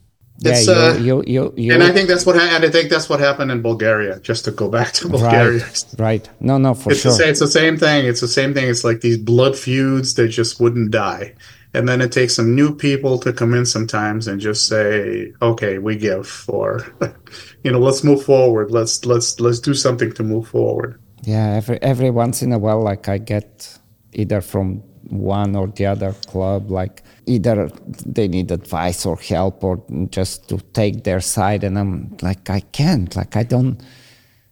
It doesn't make sense to me that you guys are handful of people. Like right now, they have uh, with the well with the Malinois club there. It's the same thing. It's like you know in some places, people really think that uh, we all get along. And we don't get along. We don't have to get along. We don't have to like each other. As long as we have some rules to follow and we are respectful to each other and we go and compete and you have your group of people that you like and you hang out and you have yours and and then we meet, we compete, we shake hands, we say hmm. hello, we have a drink. It, it's like any it's like any sport, right? That's just, um, but um, it that that part is very hard for me to explain to to Bulgarians. They they're uh, very. It's all personal. It's like no, we have to Oh, be yeah. friends to make a club. It's like, dude, you don't need to be friends to make a club, you don't even need to be friends to be teammates on a on a football team right? in Europe. right. we don't. You don't. I mean, like ide- ideally, ideally, if you have a, your own club, and I'm not talking about a club like USC, I'm talking about a local club, uh, just you know, a, a Right. local small club. Ideally, you want all the people to be able to get along No because if you doubt. get one person, you know, in in a closed situation like that where you're training two, three, four, five times a week, and you have this one cancerous individual, you know, it's just brutal on the whole club, and that I would discourage. But when you take a big club you know, big sample, you know, you you get all kinds of people. Yeah. And I hope. some- I mean, I, I mean, like I, I'm guilty of it too. Earlier on, and you know, maybe I was uh, confrontational and said the wrong things and did the right, wrong things myself, and I'm guilty of it. But I, you know, I grew. You know, when I became president of USCA and you know dealt with some bigger things in the world, you know, I grew as a person. Yeah. And I see now even more what I told you about going on, whether it's uh, Asia Pacific, you know, and just Mr. Chen, who has all the success in the world himself. He's just like, we're just trying to survive. you know, Is China FCI country or no? Yes, they are. Yeah. They are. Mm-hmm. That's amazing. I mean, that's a lot of people with a lot of dogs. It's growing. It's growing a lot. But you know, in the German Shepherd world too, another country that has grown a lot, and I think almost as big as uh, um, there. I think one of the highest growth rate countries right now is India. Super nice people, also very focused on the German Shepherd. Want to do the right thing. Nice people, very welcoming. Um, uh, that country is doing fantastic right now. yeah, I just I was watching. I'm sure you saw it too. Louis was judging the Yeah. conformation. Yeah. They had these amazing trophies. There was some uh, a Yeah, very re- cool it's great. photo with this little kid barely holding this big, beautiful trophy. Uh, Yeah, we don't get those trophies in IGP. no, Those are uh, those are breed show trophies, Simon. but, I'm uh, so like like out of our conversation one thing i'm so excited that you guys came up with the jumping criteria.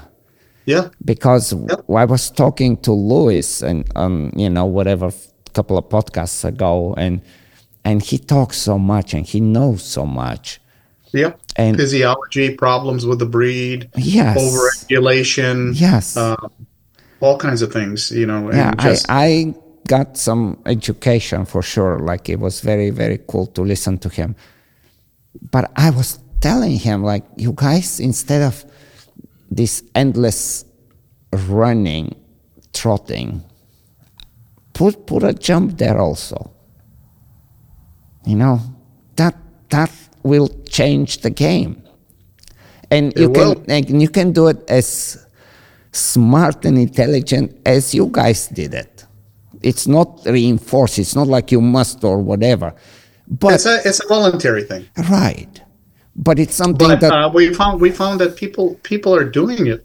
More and more people are doing it. And and like we didn't make it a pass fail either right now. It's not a pass fail. It's a you know, it's an observation that the judge records, you know, how your dog jumps basically. Yes, but but it, it so makes sense. Like I, again, not going back to constantly to his conversation, but I was, I, you know, every once in a while, especially before a, a, a show, some people locally will come and, and they want to get some reps with the dogs in protection. And there are some show dogs that I personally would be interested to play around with, you know. But the first thing that always comes to mind when it comes to a German Shepherd for me is like, I want to see that dog jump. Like everything stops right there. Just like with a Doberman, I want to see a long bite. Mm-hmm. You know, like, and not one, but give me like three long bites. Like there, there is You things want to that you want to see the you want to see the opening phase of the long bite. Yeah. Yes, it can be so beneficial for the show line and whatever we want to call the, the more the dogs that Uh, are. Yeah, it, it, no, it, it's true. It's uh, right now it's show line dogs versus you know working line dogs, and you know we had that split in the breed some years ago, and you know always trying to find that. You know, some people try to find that golden middle with the universal Sieger. How do you Um, think the universal Sieger as a idea and, and where it's going? Do you think it?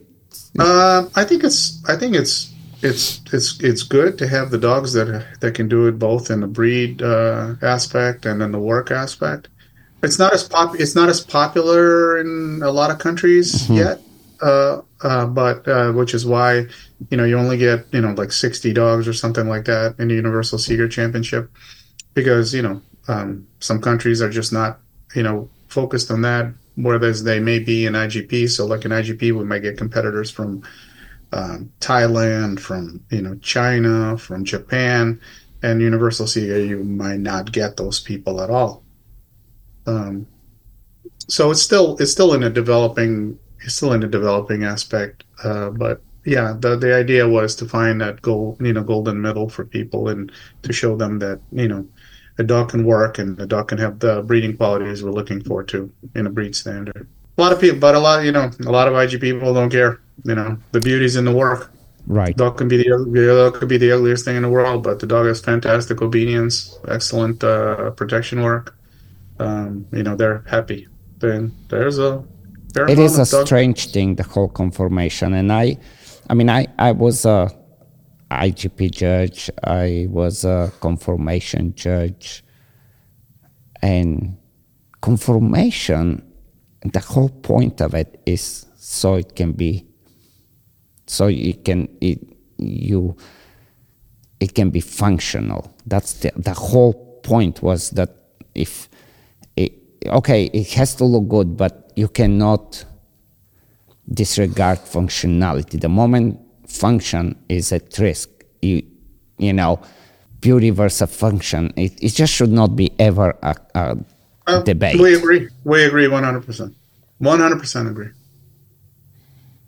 it's um it's But there uh, is it's- money in it. It's a, it's a it's a it's a it's a situation in the German Shepherd world that's fairly unique. I don't think it really exists in the Malinois world per se, or we do world. have show dogs, but it's just the There's a lot of money. There's a lot of money in uh, Yes. in uh, in the in a, in a show in a show. Um, but um, you know, people love what they love about the you know the German Shepherd. You know, who am I to tell somebody, hey, uh, you know, your show line, you know, you shouldn't, you should get a working line dog, or you know, not love your show line dog. I mean, that's just my opinion. You know, people can.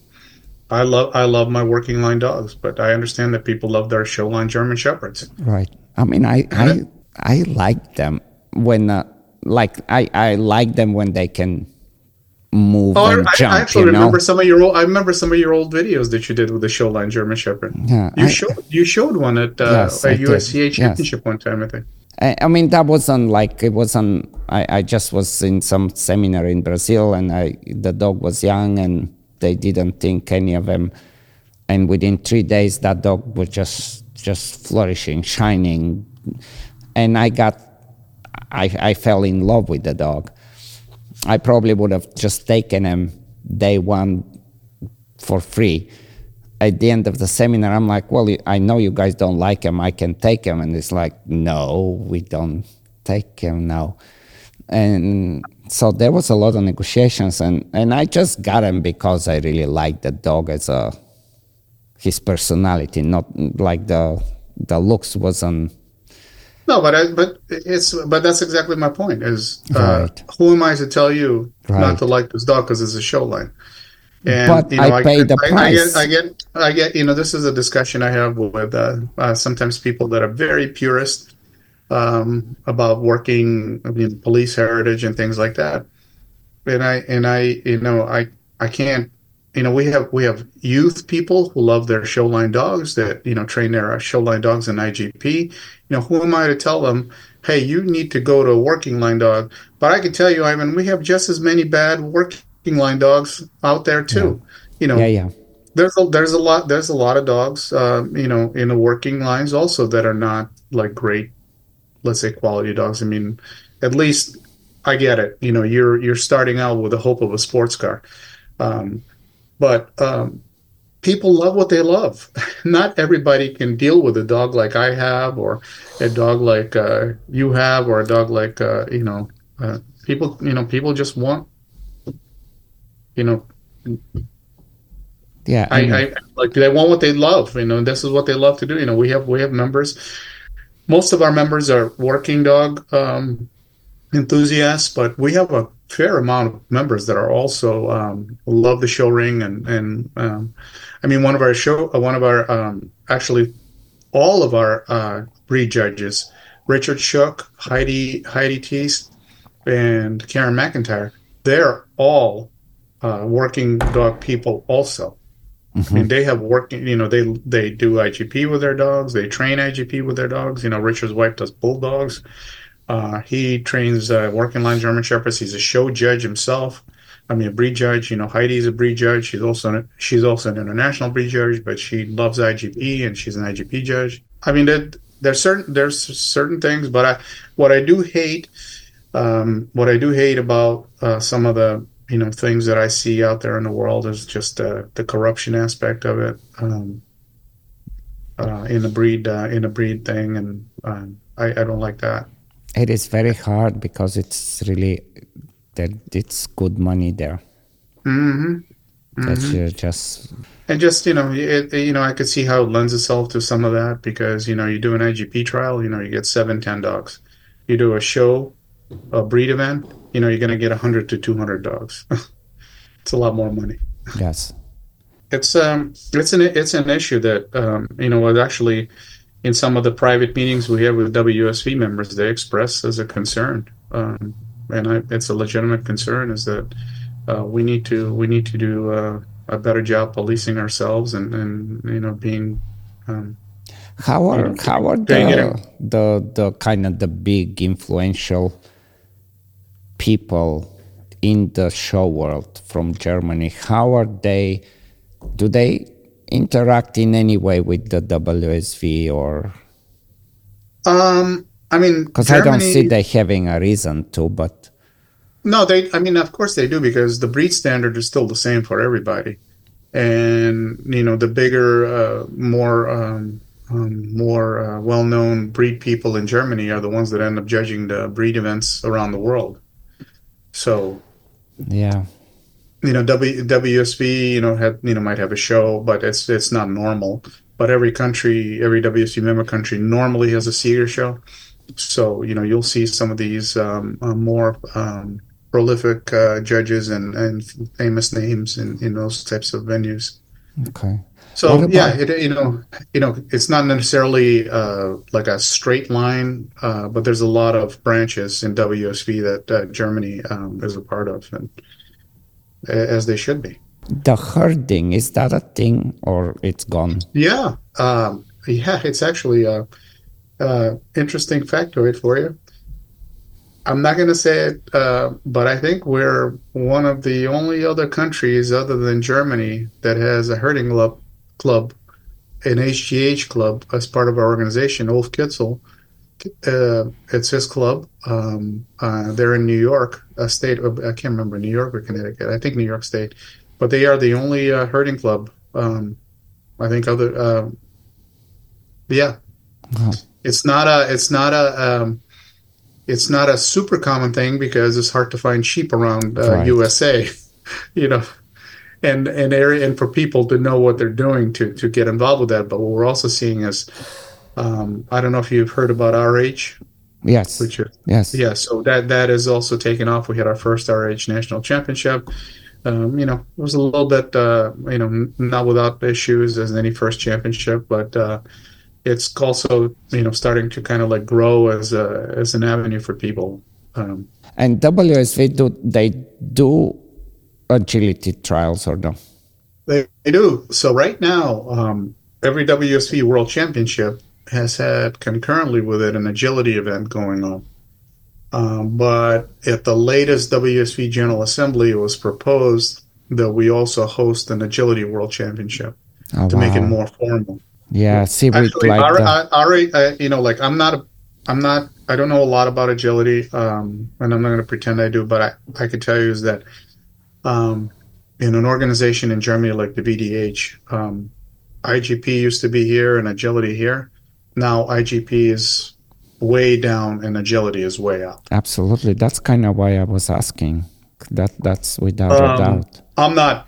It's just not what I do, and it's not what you know USCA is. Uh, is but if uh, you know uh, people want to also do agility, I, am not against it. I mean, it's some activity they do with their with their with their dogs, and yeah. Uh, you know, it involves some obedience, involves athletic athleticism, and, and things like that. But um, it's not i'm not a breeder it's not something i would use as a breeding um, you know criteria you know for a german shepherd but uh, why would i be you know like i you know like it'd be great if you want to go do that with your dog do it that's the i'm surprised that the wusv will is thinking to combine them no, it was it was combined. Now they're thinking about making it its own. Now it's oh, uh, okay. it was a vote to make it its own, actually, to make it bigger to make the agility That's like a better. world championship stand on its own. That's the I think uh, when the Belgian Shepherd World Club when they put the obedience and agility and mondioring and IGP and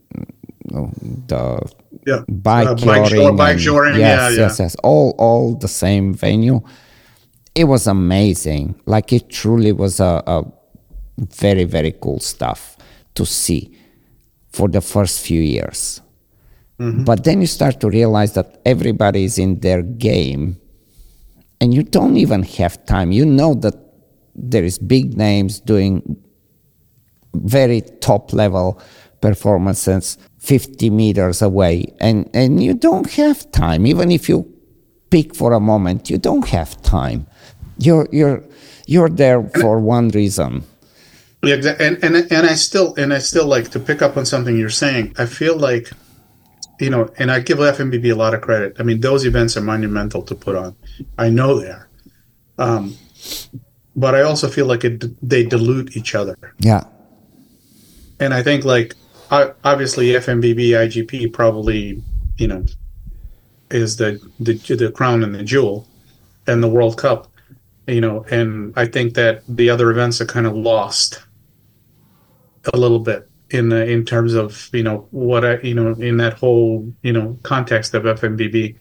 But I but I do think if agility was on its own and, and something else was on its own, it might have you know might be more of an event. Right. More focus, you know, more focus. Yeah, I think the FMBB, uh, uh, and I'm not hundred percent, but I think there there's some ideas thrown again to to where it makes sense to to break the the whole all events at the same it, it's impossible to i mean imagine finding a sport complex somewhere that can host all this at the same oh, time yeah. that's oh yeah that's it's, wild. It's, it's, it's very difficult very difficult and and the other thing is like you know i look at that that thing as like kind of the uh, the olympics of dogs right and the thing about the olympics is like um now in the world we live in you know they broadcast everything all at once and you can flip from channel to channel to watch you know swimming to watch something else to watch something else you know. And they they try to stagger the times and things like that. And they try to not dilute you know still you know of course you dilute it but whenever you have too many things going on at once it always dilutes each other. It can't not how can it not? What is next? So, what's uh, coming next? What are you judging any anything big coming or do you have uh, anything invitations? I mean, for, for USA, for USCA, I think everybody's kind of like uh, coming out of the nationals, getting ready for the Working Dog yeah. Championship, which will be in May. um, in Indiana. Um, my focus in the new year is going to be what we talked about to kind of try to now get more of a strategic outreach to uh, um, to the legislative side, to the political side, to get more, um, so we do, so we don't suffer the same. And I know in USA it's much different, but I don't want to even come close to, to to, to to having to deal with what they're having to deal with in Austria right now. I feel kind of helpless in Austria, um, um, and I feel like uh, I'm, I feel helpless as to what may happen in Germany um, if Austria falls. But um, try to do everything to to to help. You know what is the the, the saddest thing of all this Hmm. is that country countries that don't have to comply to such changes they would do it because it's cool because the Austrians are doing it and not realizing that the Austrians are going to be forced to accept that it's not that they are just it's not a that that same thing happens with like electric colors. I I know in Bulgaria they don't have to, but it's like well in Germany they don't use them, and in these countries they don't use them. So we don't use them because it's the cool thing, and it, it's just a little bit um, kind of sad that uh, countries that can maintain what they have get confused It's just another. It's just another place that maybe we failed in educating people and right and things like that. It's just it, it's a it's just a when is the usa gonna be able to host a wdf event do we know that Um, I don't know. I think uh, we had a club offer to host, but I, I um,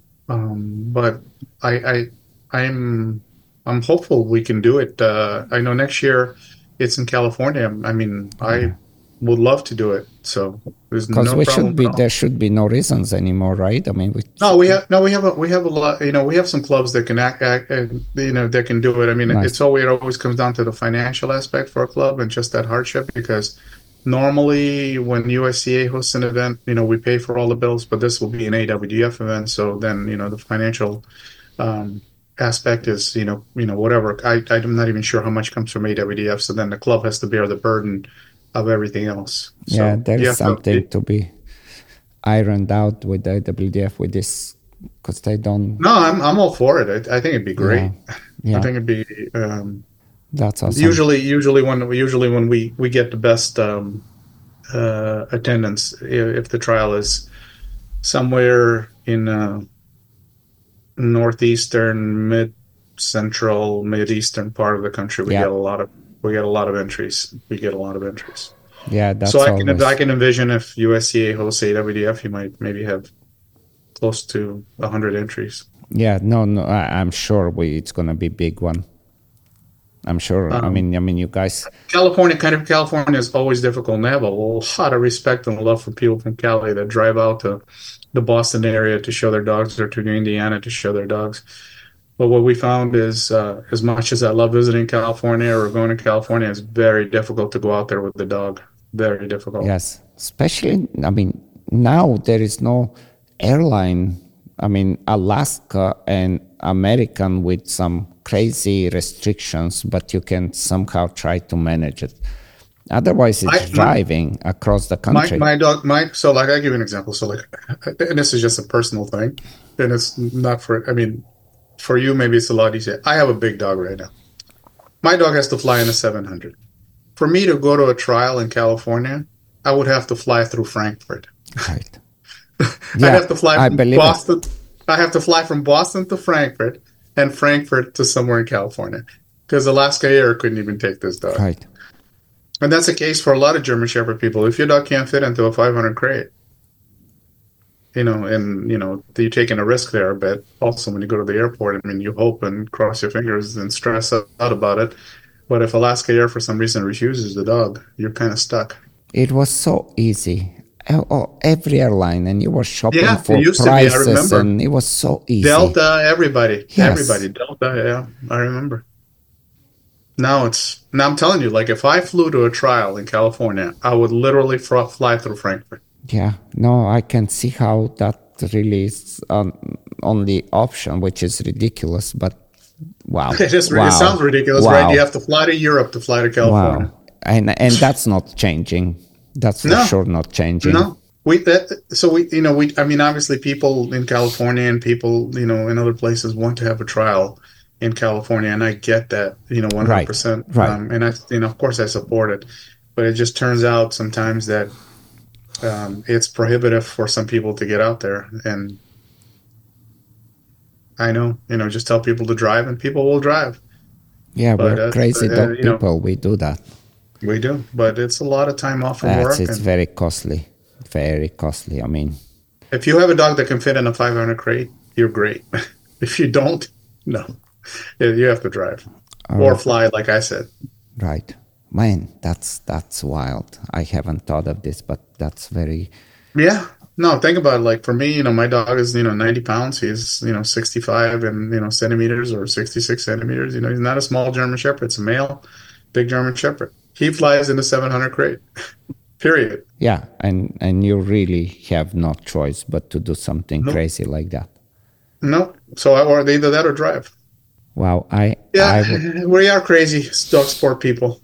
USA is always on the front in our country without a doubt, and I thank you for saying that. I mean, we. No, uh, I- there's no question. My, my my philosophy is always, you know, as president of USCA, you know, just try to do the best thing for our members and for the working dog community.